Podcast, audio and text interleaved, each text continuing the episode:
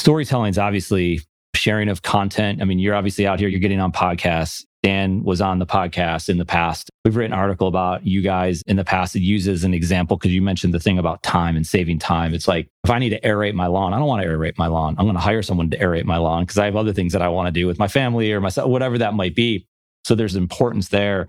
But sharing those stories, telling that type of thing about time is obviously important to you. You go to your website, it's very clear you guys spend a lot of time on your marketing with you guys being out in public. I know you guys have attended entrepreneur events and and really just making sure that people understand the 2U story. Why do you see that as so important? Is it your background in marketing? Is it because you have to get out there? Is because you're bored? Or what is it with you guys and making sure you have a great brand that's out there?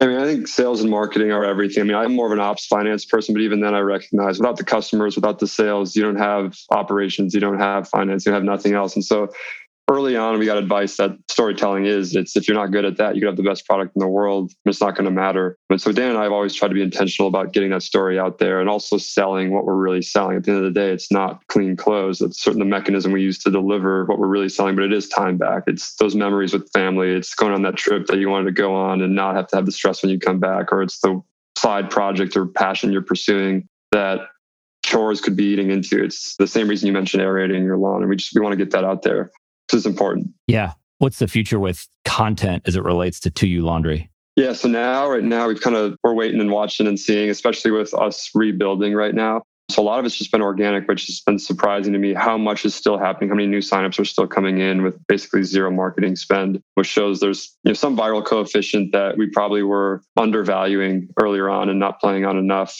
But right now it's, you know, how do we get franchises out there because they really, we want those to grow out in front of us we want to be in Charlotte, Nashville, Raleigh, and then layer 2U on top. So a lot of the content's becoming more focused on hey, you know, your 401k is doing great, but the economies or the, you know, the job market's kind of in question, the world's a little bit in question. Now's the time to go start your own thing. You've wanted to be entrepreneurial, but you're not really sure how. Hey, why don't you get in bed with someone like us who's just setting out to build something big and we can show you that shortcut and flatten that learning curve for you as you want to go out and pursue that. For sure. Yeah. You've been hearing a lot about it that franchisee work at a larger company. There's all these different opportunities as opposed to just building something from scratch. How are they coming across you? Is it someone like Jeff that you had talked about earlier? Is it social media? Is just awareness? You're like, wow, what is this company doing? And you're out in front of these organizations. How are they coming across you guys? Yeah. So from the franchising side, it's going to be broker networks. So, you know, life coaches that go represent people in the job market that mm-hmm. are either got laid off or thinking about leaving. That's one angle. We have a Facebook and digital marketing campaign that surprisingly a lot of franchisors don't do. Hopefully, not many are listening right now and start tapping into this. Yeah, right.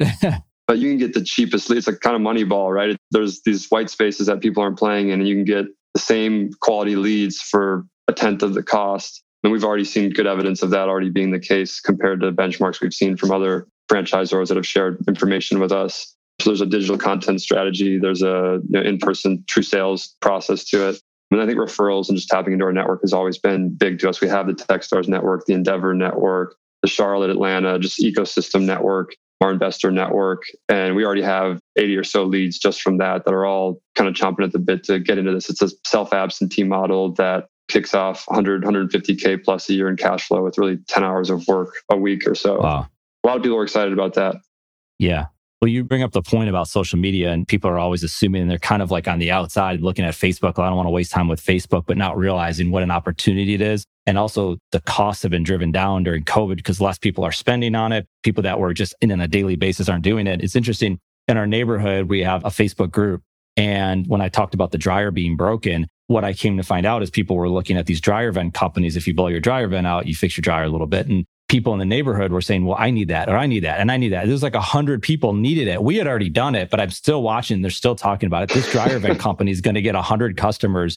And it's all based on about a Facebook group. There's absolutely no marketing. What this person probably did is they did a little bit of good work inside of Facebook. Their name gets mentioned. It's no different than when 2U Laundry shows up. You guys got the blue bag sitting outside of the house or you tell your neighbor like wow you got to use this you got to go to your laundry have you seen that play itself out on social media be it on facebook or probably instagram as well where like oh i found out about you because of facebook and obviously social media is a big deal but was it that big of a deal for 2U Laundry? That was huge. I mean, our first 600 customers came from the exact way you just talked about. I mean, we would post you know, in Facebook groups and people would catch on to it. But then as soon as customers, real customers, you know, would come in, it wasn't us kind of like self-promoting, like, hey guys, check this out. We'd have real customers use it, tell us how it saved their week, it alleviated XYZ pain point. Do you have a referral code? I need everyone to know about this. We'd create one for them. They'd go post in mom Facebook groups, workout Facebook groups. And we would go in there and we just watch. And same thing, you just mentioned hundreds of comments of, of, oh my God, I'm doing 10 hours a week. I'm doing five hours a week of laundry. This would be a lifesaver. And then we just saw signups through the roof. And what did we spend on that? A referral code for one person. Yeah. The one person that wants to talk, right? Yeah. It's the best. Nextdoor, same thing. Nextdoor is just is blown up for us. And, and so some of that kind of organic growth loops we try to, to play into as well, getting our customers to become ambassadors for us has been super effective. And you've seen, obviously, because you're in this entrepreneurial world, you've seen other people not taking advantage of it because you've referenced that a couple times. You're like, man, I hope other people aren't listening to this because they're going to start getting these ideas. But it's right because so many people, they're not going there, right? They're thinking like that's not going to be a place. And obviously, you'd have advice. If they were listening, you're obviously a good person. You're going to say, hey, this is what you think you should do this. And is that your advice to a lot of companies is just don't get lost in what you thought for so long and actually just test it out 100%. I mean, there's, you never know when a certain thing is going to work or when it's not going to work. And early on, when we were resource strapped and constrained, it was what free options are there? And posting in Facebook groups is free. And it was arguably the most effective thing. It continues to be the most effective, even when there is a, a 10K a month Facebook budget or whatever it is. It still doesn't beat that organic word of mouth. It's just, it's true, it's genuine, it's cheap. I mean, it's, it checks all the boxes, but you still have to keep testing new and new stuff because it's always evolving and always changing. And yeah, people are you know saturating in certain channels, and you got to find the next new one that isn't.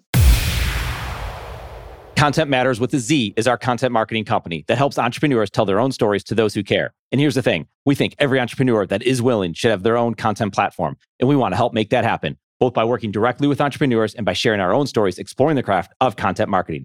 Content Matterz, one piece of content at a time. Learn more at kazcontent.com.